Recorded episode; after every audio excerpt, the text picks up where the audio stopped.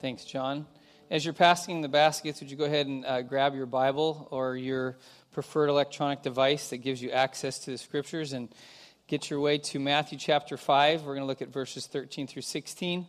Um, I'll be honest with you, I get pretty excited about the fact that we get to open the Bible and find out what Jesus has to say. Does anybody else get a little excited about that? Are you kidding me? Really? You guys, I was hoping that since you probably have more caffeine and more sleep, you would be more excited than first service, because we had three people go, yay. So all six of you, right, way to be on fire for Jesus. So anyway, um, so we're going to look at verse thirteen through sixteen today as we've come through the first part of Matthew chapter five, as we're walking through this series called Disciple, as we're looking at really what Jesus has to say about what it means to follow him, concluding the, the Beatitudes, which is the gateway or really the front door of what it means to follow Jesus. He lays that out for us. And now coming through that, we transition now where Jesus basically begins to, to demonstrate, and what we'll talk about today is taking what the Beatitudes teach us about what it means to be blessed in the, the context that Jesus gives us, and living that out in such a way that it impacts not only our lives, but it impacts people around us. This morning we're going to talk about influence.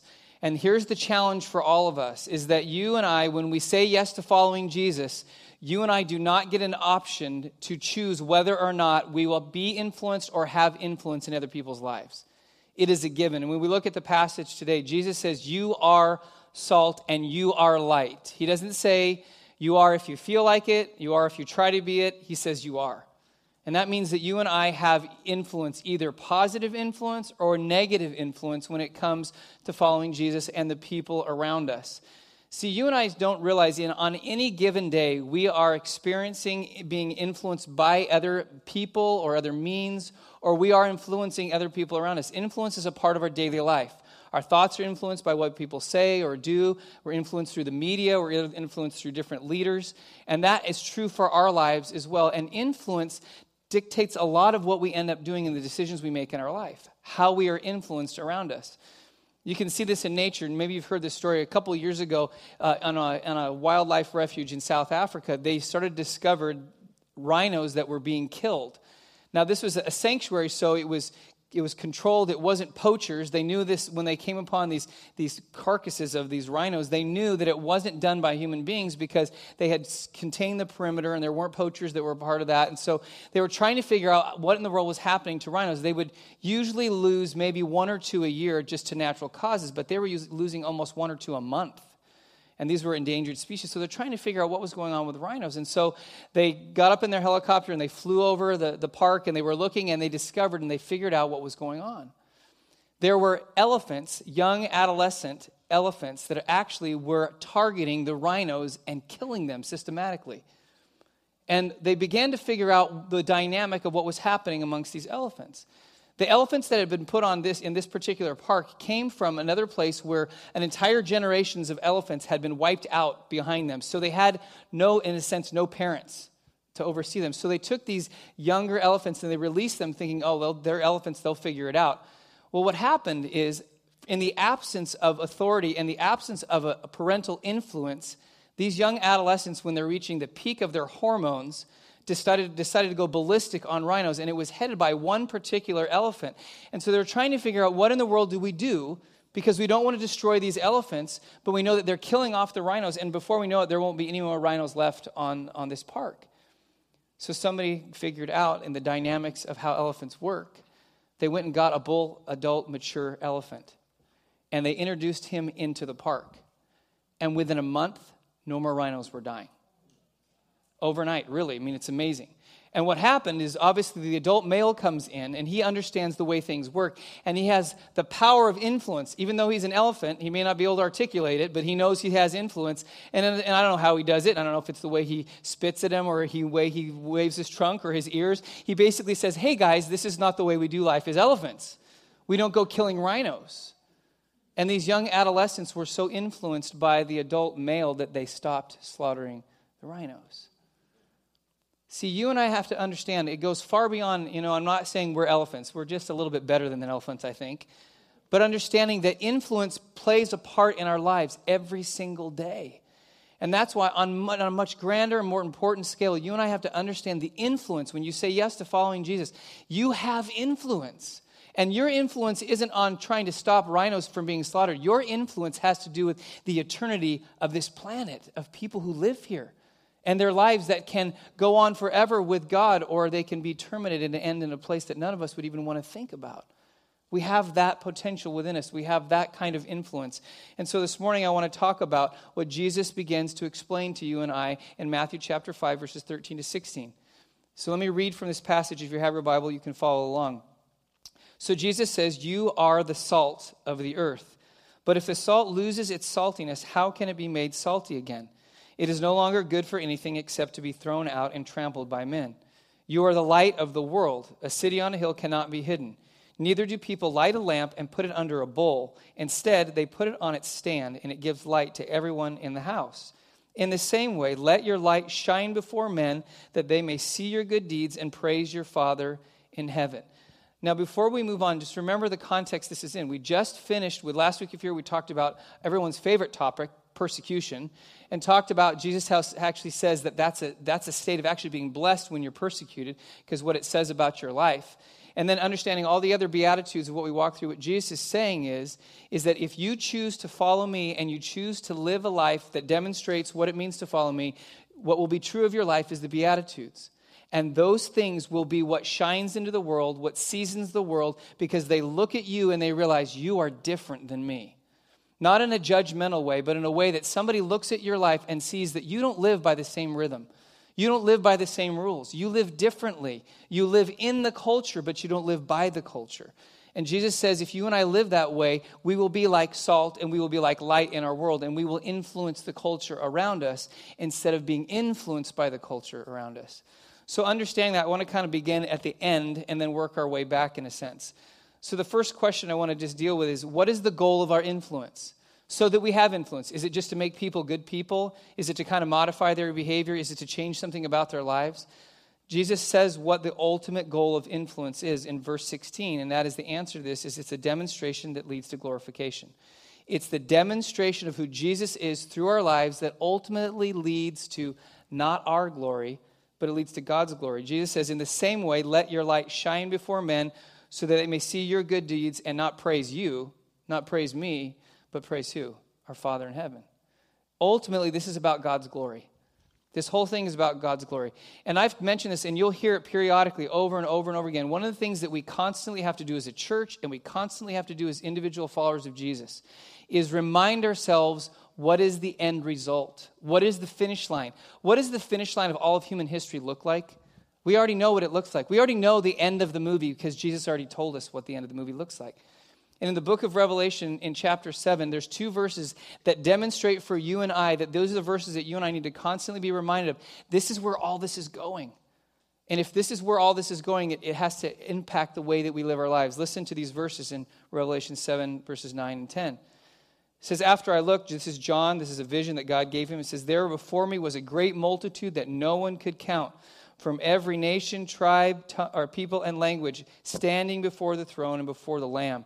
They were wearing white robes and were holding palm branches in their hands. And they cried out in a loud voice, salvation belongs to our God who sits on the throne and unto the Lamb. That is the, that is the finish line. And what is that? That is human beings who are imperfect and flawed and broken and sinful, standing before a holy God because they've been forgiven by the blood of Jesus, from every tongue, tribe, and nation under the sun who's ever existed, worshiping at the throne. That's God's desire. In the context of worship, you and I think, oh, it's just singing, it's going to get really boring, I'm not a good singer. Some people think that. But what it is, it's you and I in a direct relationship with the God of the universe with no barriers, with no sin, with no pain, with no suffering, with no sorrow, just face to face with Jesus, worshiping him. And God desires that for all people. That's the finish line. That's why Jesus says your influence is extremely important, because the ultimate goal has to do with eternity. It has to do with what people will do forever. Will they be forever with him, or will they be forever separated from him? You and I, this is what's crazy. And I someday I got to ask God this question. Why in the world would you entrust your mission and your work to us? Seriously. But think about that. God says to you and I, your influence has eternal consequences. Your, your influence has eternal responsibility. That means God has said to you and I, today we can affect what happens at the finish line. what happens in the future. And it's so important for us to be reminded of this. It is about God being glorified, our influence in other people's lives. So what you say, what you think, what you do, how you act, who you talk to, all those things have a direct impact on eternity. And if you and I begin to live out our life realizing that, and realizing the people around us and the influence that God has given us, to influence them towards God, to help people be reconciled back to God through Jesus so that someday they can stand before the throne. I've shared this before, but there's many testimonies I could share of the, the there was a women and children's shelter that we were a part of in Newberg, in, in Oregon. And it was one of the most amazing things, all these churches partnering together to help care for women and their kids coming off the street, and in a way that was built to build relationship. That was the focus, so that ultimately God could use those relationships to bring people to Jesus. So one girl named Michelle, she came in, and I've mentioned this, she announced to everyone who was in the shelter, "I'm an atheist. All I need is a place off the street, so don't give me your God talk. Leave me alone." She made that very clear. And so because everybody knew that, nobody tried to preach at her, nobody gave her a Bible, nobody took her through the four spiritual laws, nobody did any of that. All they did was love her. All they did was care for her kids. They provided a roof over her head, they provided food for her, they cared for her, and they loved her. They loved her when she rejected them. She loved, they loved her when she isolated herself. They loved her no matter what she was going through. And over a three or four month period, she made another announcement to people in the shelter. She said, "I have come to the conclusion that there must be a God, because it's only through that that you people could learn to love me." She gave her life to Jesus. We got to baptize her in our church. And now today, she serves as a, a host in that shelter that she came in off the streets from and found Jesus. And her life is now about glorifying God. Why? Because a group of people said, "We have influence. We have influence for somebody walking in off the street. Let's demonstrate what it looks like when we live by what Jesus has called us to live by. When we when we show God's love to people in a way that they can understand it, it changes hearts, it transforms lives, and ultimately it glorifies God." So what is the point of influence? The point of influence is to influence people towards Jesus, ultimately to glorify God. That's why he gives it to us. And then moving on, another question that really now gets more of kind of the specifics of the passage and really what you and I need to understand, kind of on the negative side, is that there's things that neutralize our influence, that take our influence and make them of no consequence in the lives of other people.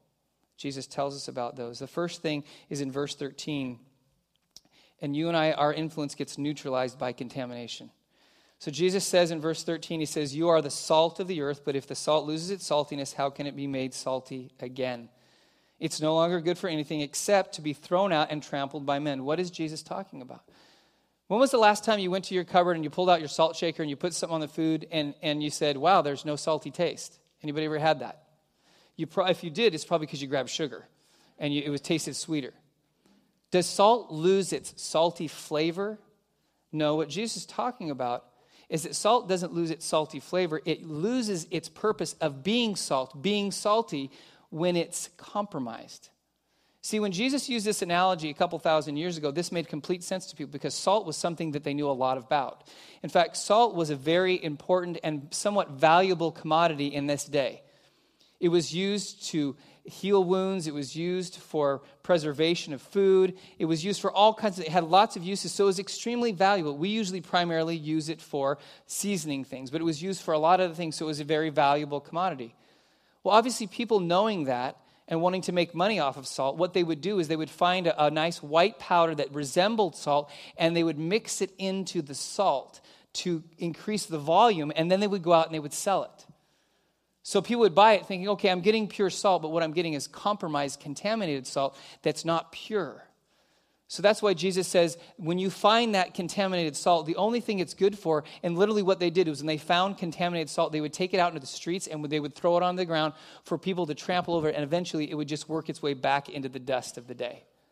That's all it was good for. So how are you and I contaminated? Usually the first default that we have when we think about contamination is we think, okay, well, I'm impure, I'm immoral, I say wrong things, and it has to do with being filthy. But what Jesus is talking about is when we get compromised, when we get contaminated, remember the context. It's the Beatitudes followed by you have influence. You and I become contaminated when we start to live counter to what Jesus has said in the Beatitudes. When we come to a place when we think, "Oh yeah, I'm supposed to be poor in spirit. You know what, but really I have a lot going on. I'm a pretty good person. I'm not really that broken." Or where Jesus says, you know, you're blessed when you mourn over your sin. So you know what? I, you know, I, I, I do sin, but I found a lot of other people who sin more than me, so I'm not that bad. We start to think that way. Or when it comes to mercy, you and I think, yeah, mercy is good for me, but, you know, I'm going to pass judgment on other people. You know, and peace is a great context for me living, but I'm not going to go worry about anybody else being in peace. See, because what that does is that is the world mindset influencing the way that we think. It compromises us.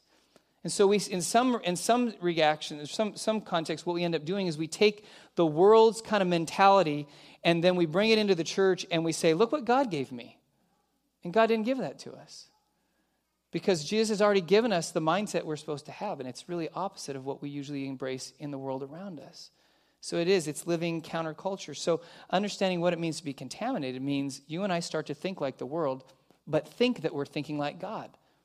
Somehow we get it, we get it confused. And then we lose our influence because we become just like the world. There's no difference between us and anybody else. And God says, no, you should be different because you follow me. I saw this in a kind of stark way, and I had a conversation with a pastor a couple years ago. I've always loved relationships and friendships with other pastors in our city.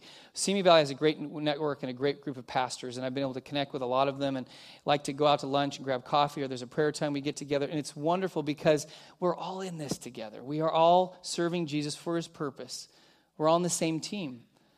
In Newberg and Oregon, we experience that quite often. In fact, we had a great network of churches and pastors that worked together, and we saw God do profound things through churches coming together and saying, you know what, we're going to stop fighting over people, we're going to stop sheep swapping, which, by the way, it's really great when all the pastors in town know each other and people stop sw- start swapping churches. We would call each other and say, hey, just wanted to let you know what's coming your way. Some of us would say, I'm going to bless you with a family, just good luck, you know, I'll be praying for you. Seriously.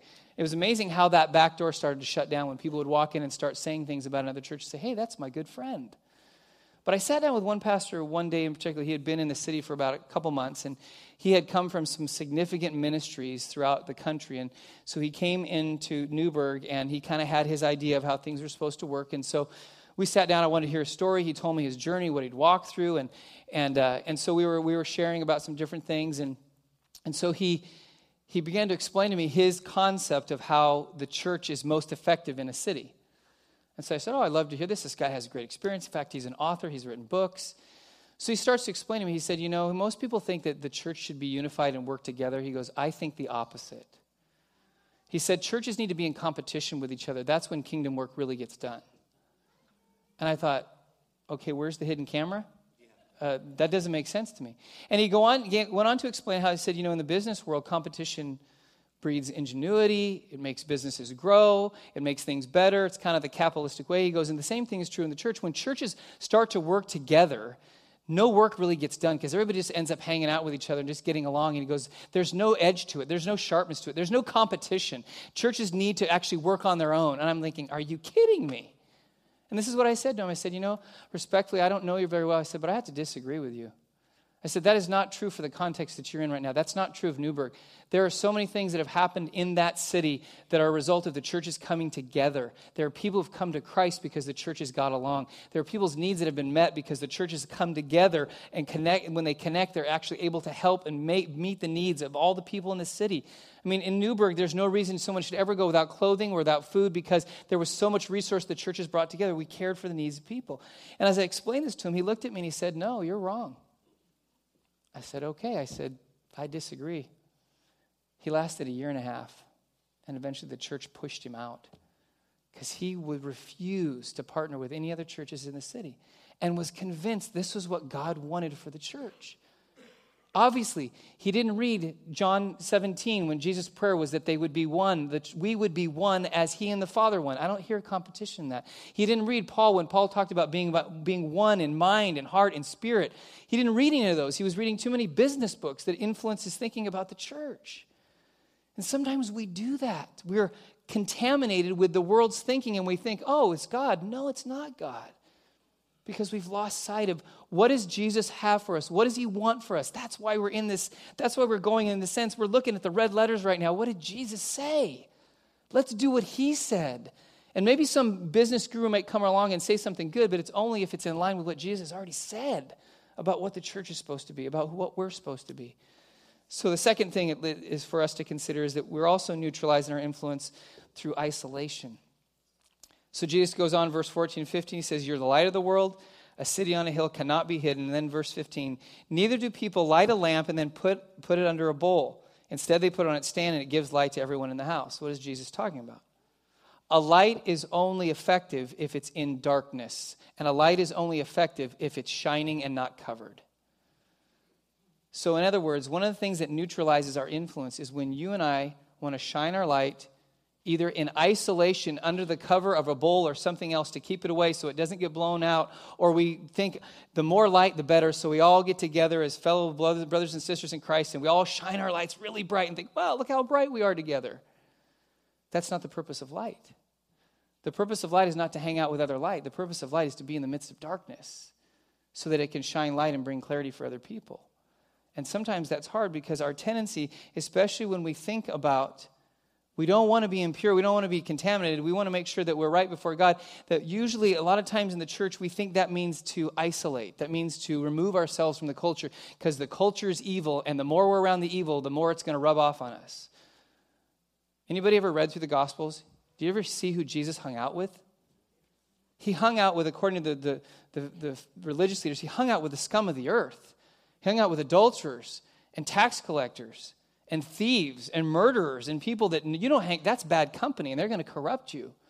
But Jesus hung out with them. Why? Because he realized that they were in darkness and needed light.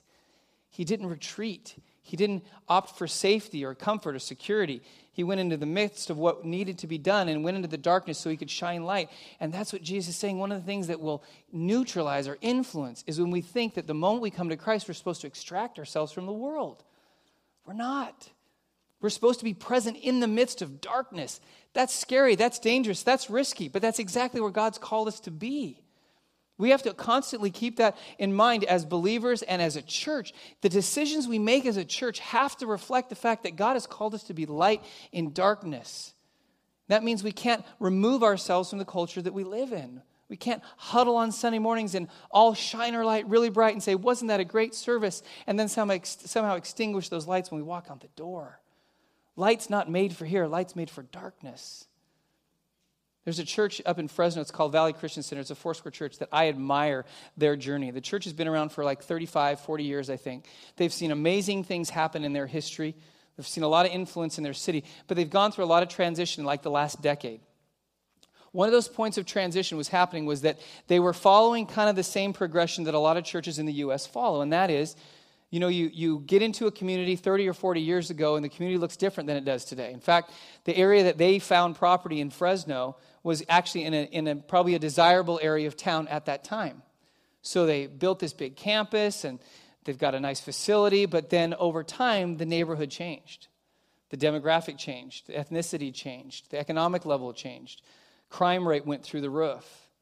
So they followed the normal progression of a lot of churches. So what did they think they did? They bought property in the suburbs, outside the middle of the city, because it's cheaper, it's cleaner, and it's safer. Let's go there. So that was the trajectory they were on. Well, they went through such transition. Now they have a pastor they've had for the last couple of years, and he came in, and he called a timeout. He said, wait a second.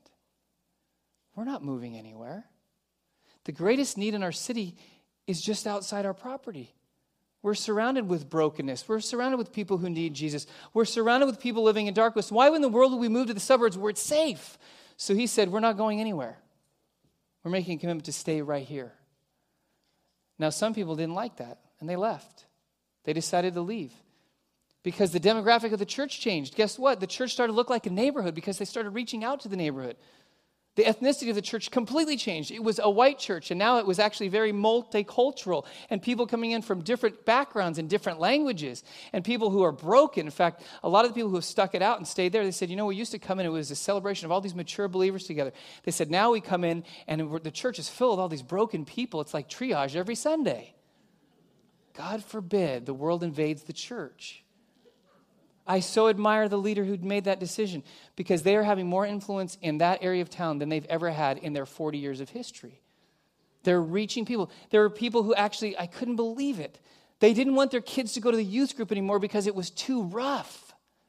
So they pulled their kids out and decided to go to another church where their kids were more comfortable and could be around kids that were like them.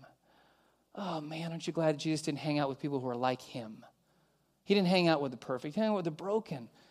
And if you and I learn to embrace this idea of influence, we don't want to be neutralized because somehow we've pulled ourselves back and we've decided to isolate ourselves from the world. God's called us beyond that. So ultimately, understanding that, what does our influence look like? So we are compromised. We are our, our influence is neutralized when we're contaminated, when we don't become the salt we're supposed to be, or we're isolated, and we don't allow the light to shine in the darkness.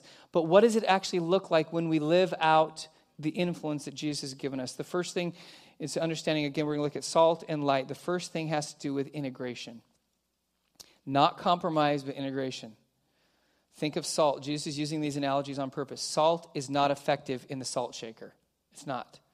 It might look good on your shelf, but salt doesn't become effective until it gets on your food and it begins to melt and integrate with it, so it seasons something, so it tastes better or tastes different.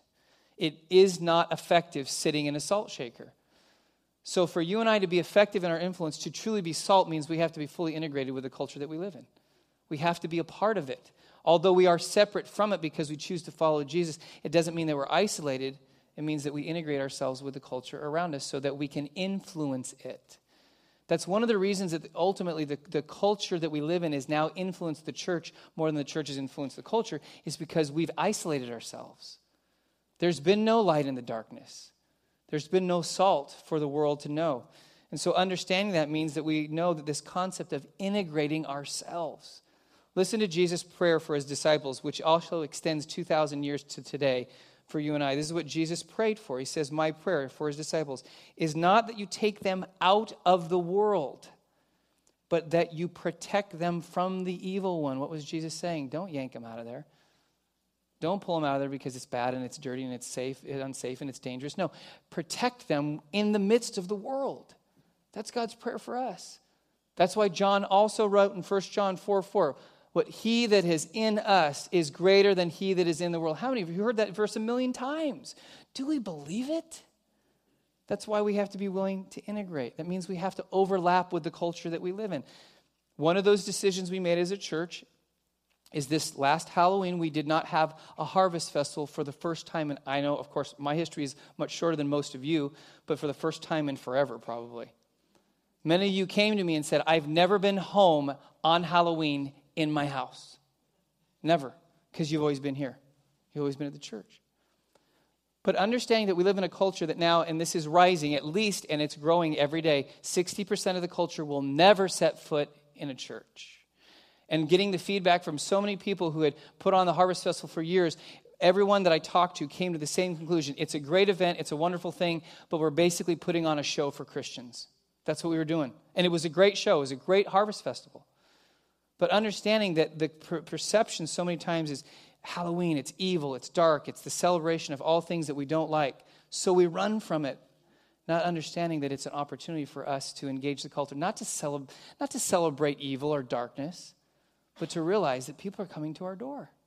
The world comes to our door. So we intentionally decided to have garage parties instead of a harvest festival. And I have heard time and time again the last couple of weeks people talking to me say, hey, you know, some people, I didn't really want to do this at first. Some people are like, I'm not happy with the fact that we're not doing a harvest festival. I said, I'm sorry, but we got to really care about the world. And people who did it, I've had, I think, out of probably about the ten people I've talked to, eight of those were like, I can't believe I haven't done this before. They said, I- I've met neighbors that I didn't even know I had. I've met neighbors that I know and have lived there for years, but I never had a chance to connect with them. They actually came to my house. People were blown away by the fact that I opened my garage or my driveway or whatever, and I welcomed people in more than just handing candy to their kids. You had conversations. I mean, and people, I mean, I heard people starting to coordinate for next year with their neighbors. Hey, let's throw a block party. This is not just enough in the garage. Let's make, let's expand this. I got to meet neighbors that I have been trying to meet for the last nine months that actually came. We had pe- we had repeat customers who came to our house because they heard that there was coffee and that there was pumpkin bars and there was cookies, and people up the street said, hey, we heard about you. We had four moms who were all dressed up in, in their costumes drive up with this tricked-out golf cart into our driveway, and they got all the stuff like, this is cool, and a half hour later they come driving back with their ten kids all packed on the golf cart because they wanted them to be a part of it too. It was awesome. It was so much fun. It was integrating with the world. It was building relationships so that God can open the door for salvation to come through those relationships. Isn't that so much more exciting? Maybe just for me. Come to my house next year. If you were bored this year, we'll have fun. I get excited. Why? Because the more people we know who don't know Jesus, the more opportunity there are for them to come to know him. That's why we exist. Because the sad thing is, the longer that we follow Jesus, the less people we know that don't know him. That's why we have to intentionally get ourselves outside the church, get ourselves into the culture that we live in. And then the second thing that our influence looks like is it looks like restoration. So salt also was used as an antiseptic in the process of healing. So someone needed purification in a wound, it was used to bring healing. And so salt had this restorative power in it that people would use. And so when Jesus uses the analogy of salt, he's saying that if you are truly salt in the world, there's an element to your life that brings restoration in the lives of other people who are touched by you. And that means in order for us, again, to bring restoration in the lives of other people, we actually have to have contact with them. We have to be with them. We have to be next to them. Because ultimately, if we're not, we can't administer what God needs us to administer in their life to bring restoration. That's why James wrote in James one twenty-seven, probably a very familiar verse. He says, religion that our God, our Father God accepts as pure and faultless is this, to look after orphans and widows in their distress and to keep oneself from being polluted by the world. I've heard that verse talked on so many times, and when people say, get polluted by the world, I say, yeah, don't be impure, think pure thoughts, don't do anything wrong, have everything right, be, basically be whitewashed, have everything perfect, and that's, no. How do you keep from being polluted by the world? You care for widows and orphans. That's how you're not polluted, because that mindset comes from God. And when it comes from God, then you and I are living under this mindset that cares for people who are broken. And in a world where the majority of the globe does not care for people who are broken, when you and I start to care for people who are broken, guess what? It looks different. It looks different, and people start to see that. And they start to see the influence that we have. And I think what's happened in our culture, the church right now, we're we're kind of playing catch-up in some regards to what the world has started to do the last couple of decades. Started to care more for the broken, and the church started to realize, you know what, that's our responsibility. And we partner with the world to do that, but we should be leading the way in caring for people who are broken and being that restorative element in our culture. And if you and I would embrace that thinking, what does it look like to live amongst people who are broken? What does our city look like? So I've lived in Simi Valley for nine months now. And I'm still trying to get a read on it. And I'm getting more and more of a feel for Simi Valley. And there's days that, in fact, about three or four weeks ago, I just said, God, show me what I need to see. And so I put a little reminder on my phone at ten p.m. every night. I asked myself a question, what did you see today? And I'd write stuff down. You know what I saw a lot of? I saw a lot of teenagers walking around Simi Valley having nothing to do. And because they have nothing to do, they find something wrong to do. I saw a lot of that. I saw some people who were homeless, but the homeless people in Simi Valley find a way to hide. They come out, and when you places you care for them, like the Samaritan Center, or they'll show up to our food pantry. But you see, you know what I see the most of, though, when I drive around Simi Valley? I see single, single drivers in their cars by themselves with the windows rolled up, mostly S U Vs with nice tinted windows, sitting at a stoplight. And if I can get a moment to look into their eyes, I can tell you what's on their mind. I'm supposed to be happy, but I'm absolutely miserable. Because I'm driving this S U V that cost me seventy-five thousand dollars and I couldn't afford it. And I'm living in a house that cost me five hundred fifty thousand dollars and I can't afford it. And my credit cards are all maxed out and somebody needs to help me. And I'm supposed to be happy about this and I'm not. And I see them, you know where they all end up going? They all end up going to Starbucks on First in L A Drive by there and tell me, when's the last time you saw less than twenty cars in that drive-thru? Why? Because you got to go to Starbucks, because everybody goes to Starbucks, because that's what makes America happy, right? Nothing against Starbucks. I love it. But understanding, that's the city we live in. We live in a city that has this thin veneer of everything's okay. But if you just scratch beneath the surface just a little bit, oh, we are so broken. We are so miserable. We are not happy. Why is that? Because we need Jesus. And how are people going to find Jesus? Are they going to walk inside this building? Probably not. But are you going to walk into their life? Probably. And that's the way people find Jesus. That's the way our influence is important. That's why you and I are finding ways, not only as individuals, but more and more as a church, we want to find ourselves close to people who are broken. That's why we're continuing to build a partnership with the Samaritan Center. I think we've had fifty people from our church who've gone to the two or three orientations we've had over there to find out more about what they can do in the Samaritan Center. And we have small groups serving there. We have families serving there. We have people doing whatever they can, donating there. It's amazing. Why? Because we know that's one area in our city where people who are broken congregate because they have needs. And we can partner with a great organization that's already doing it. So looking and seeing, God, what is going on in our city? What do we need to see? What are we not seeing? Open our eyes, let us see it so that we can fully be a part of the process of restoration. Third thing about what our influence looks like, it looks like clarification. Light brings clarity to things that are in darkness. This is important, now shifting from salt to talk about light. Light is effective when it shines. Light is effective when it is in darkness. Light is effective when it is shined on somebody's path, not in somebody's eyes. And that's a hard one for the church, because sometimes we have a tendency to think, wow, they live in darkness, so I better shine light at them. Jesus never shined light at somebody. He shone light in front of somebody so they could see their sin or brokenness and see the pitfalls of their life. But you and I have a tendency, it's like, well, I'm going to be light in the world, so all these people living in darkness, they need light, so we walk around with our big spiritual flashlight shining in everybody's eyes, saying, can't you see? No, I can't, because I'm blinded by your stinking light. That's what happens. Jesus didn't do that. That's why when Jesus walked into a, a place where there's a party and people are getting drunk, he didn't start shouting, look at all you drunkards. No, he actually sat next to them and became their friends in the midst of their brokenness. And then through his example could shine light on the brokenness of their lives. But you and I come in lights blazing and pointing it at people, and they can't see. The last thing somebody needs who's in darkness is a bright light in their face. It's the last thing. You ever been in like ultimate darkness where you can't even see your hand in front of your face?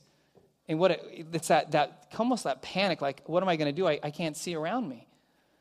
I was, my family grew up going to Hume Lake, and we would always go and stay in a cabin there. And, and I would, as we got older, I would, could invite friends. And one year, we were all down kind of doing our evening tradition, which we'd go down, we'd go down to the snack bar, and we hang out by the lake. And then just before dark, we would head back up to the cabin. Well, that particular night, my friend and I, we wanted to stay longer than my family. And so they started to head back up. And my mom said, listen, it's fine if you stay, but you need to make sure that you get back to the cabin before it gets dark. And so we said, sure. Well, when you're a teenager and there's other girls around, there's girls around and there's two guys, you're like, you lose track of time, you lose track of the sun, and you don't know it's going to get dark, and suddenly it's dark. And I remember it got dark, I thought, oh no, we don't have a flashlight. And the roads don't have lights that we were going to go up. And there was no moon that night. It was pitch black. So it was about a mile walk. So we started walking. And of course, that whole week, they were making warnings about, you know, at evening time, bears are coming out looking for food, so you should make sure that you're inside after dark. So we're walking around, and literally, I'm like shuffling my feet on someplace because I can't even see what's in front of me. I, can't, I, I could not see anything. And so finally, we kind of stumbled our way home. But but just imagine for a moment, what if someone decided to come and help us? Like, what if my parents thought, we need to put the search crew out there, we need to go find them? So how do you think they're going to help us? They're going to bring a spotlight and shine it right in our eyes and say, hey, we found you. Now you can see your way home. No, we can't, because we can't even see our hand. We couldn't see it because of darkness. Now we can't see it because we're blind from your light. But what if they came alongside and put their arm around us and said, hey, let me show you the way home? See, that's the way that God wants us to approach people. That's why in Psalm one nineteen, one oh five, it says, your word is a lamp for my feet and a light for my path. Not a light to be shown in my eyes. And that's what God calls us to be. People need light, but they don't need it shined at them. They need it shined in front of them. It's being able to see clearly because you have the light in front of you. And then finally, the final thing is our influence looks like glorification. So again, the concept of light. Light is It serves its purpose not when it's focused on itself, but light serves its purpose when it shines on something else. It's a reference point. It's never meant to be something that you and I go to. It's meant to be something that casts light on everything else so that ultimately people can see. And obviously, light ultimately points back to God, because the light that we shine in our world is simply a reflection of who God is. We don't possess light. God is light, and therefore we reflect to the world around us the light that God has, so people can see clearly. So understanding that this is about God. This is not about me. It's not about attracting people to me. It's not being the best salt and light I can be so that people like me. It's about ultimately getting people to understand they are away from God, and the only way back is through Jesus to be reconciled back to God, and that's what we're supposed to do. And we do that through being light and reflecting God's light. That's why Jesus says it in verse fifteen. Remember, light, it's put on a stand for everyone to see, so there's clarity in the house. It's not put on a bowl. It's not hidden. It's for its purpose. It's outside of that. Light is powerful in the midst of darkness. And that's hard for us. We want to be in light all the time. We want to be light. We want to be surrounded by light. But God says, no, you need to go in the midst of darkness so that your light actually has purpose and meaning in this world. It's just like a lighthouse. The concept of the lighthouse is really what God has called us to be. So there's a beautiful lighthouse, very historic lighthouse on the Oregon coast. It's called the Heceta Lighthouse. And we've got to, a chance to travel there. And it's, it's a beautiful place, and it's up on this ridge and these rocks. And it's it's kind of like if you go on the internet and you type in lighthouse, chances are you're going to see a picture of this because it's kind of like the lighthouse that everybody would look at. And we got a chance to visit it. And it was really amazing to see what what this lighthouse and how it's utilized and, and how the light is used ultimately for the benefit of people who are lost at sea. In fact, go ahead and put the picture up. This is a picture of, of the, the housing or the, the top of it. So you see the lens and you see the, the, the where the light is. The bulb for this lighthouse is one thousand watts.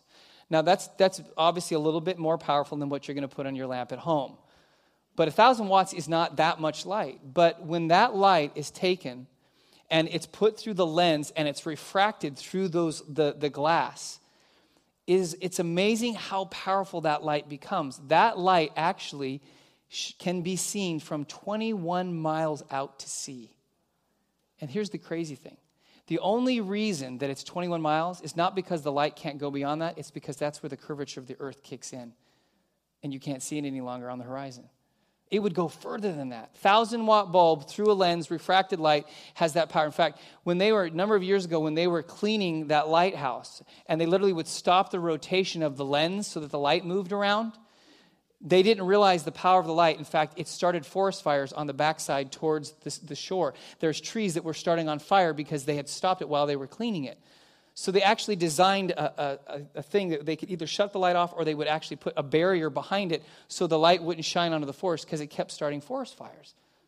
This thousand-watt bulb could start a fire. Why? Because the light was so focused. I want you just to think about that for a moment in our lives. We are reflecting or reflecting the light that God shines into our lives. When was the last time you started a forest fire with your life? When was the last time you ignited somebody else's soul to follow Jesus because they looked at you and said, well, I, I need to know what's going on in your life because I'm so desperate and you seem to have what I don't have and I need it? When was the last time our influence was that way? Now, I know you're thinking so many times when you hear things like that, immediately the first default is, oh, I feel horrible. I feel shame. I feel guilt. I just got to be a better Christian. Stop. You just need to follow Jesus. If you and I will follow Jesus and live out what he talks to us about in Scripture, the world will look at us. They might scratch their head and think, what are you doing? But I'll tell you, they're going to be attracted to something different. Why? Because you are reflecting the light that God is shining to your life, and it influences people around you. So let me close with this. You and I have to realize God has put, put us where we're at. God has placed us in Simi Valley. God has given you the life. Maybe you live outside Simi Valley. Maybe you live in Moor Park. You live in the Valley, or you live in Thousand Oaks. I don't know. God has placed you where you're supposed to be because he wants you to be a light.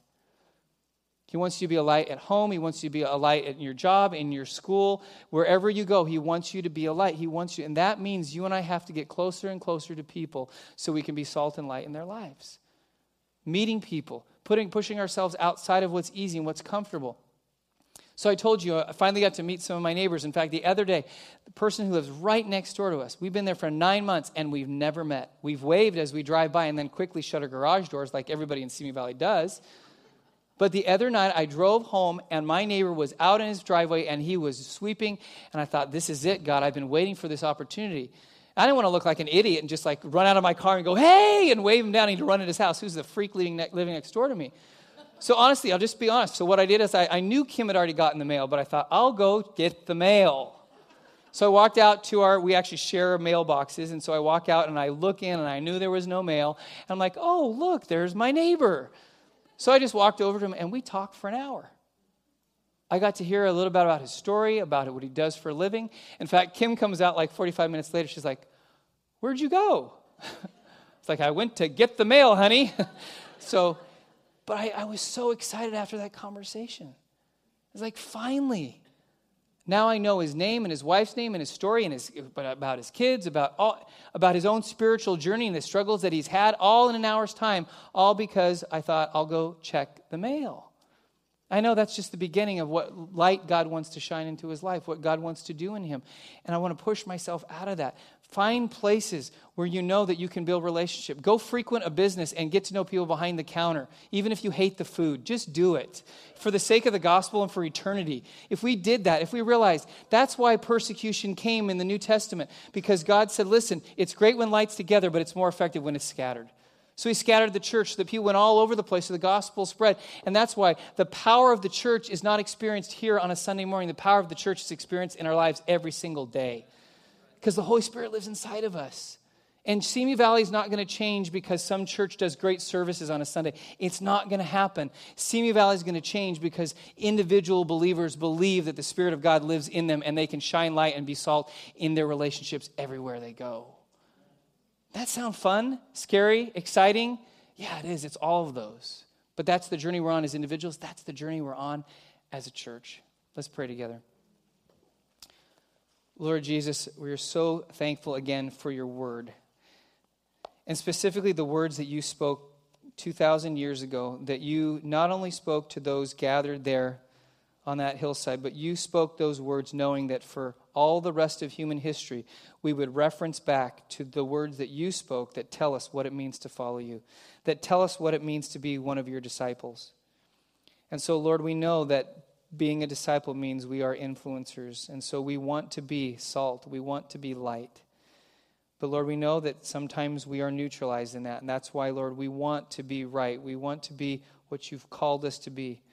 So, Lord, I pray that you would open our eyes, you would allow us to see around us things that maybe we've never seen, things that maybe are right in front of our face that just we never even realized were there, but now you open our eyes to see people and see brokenness and see things around us and realize that we have light within us that can be shown into people's lives so they might know who you are. Lord, thank you. Lord, help us in this journey to not only become, Lord, the individuals and the disciples that you want us to be. But Lord, help us to be the church you want us to be in Simi Valley. Help us to be the church that partners together with your body, that not only has influence in, in our city, but Lord, that has influence around the world because, Lord, you love people. And we want to be that church in following you. We thank you, Jesus, in your name. Amen. Would you stand with me as we head out?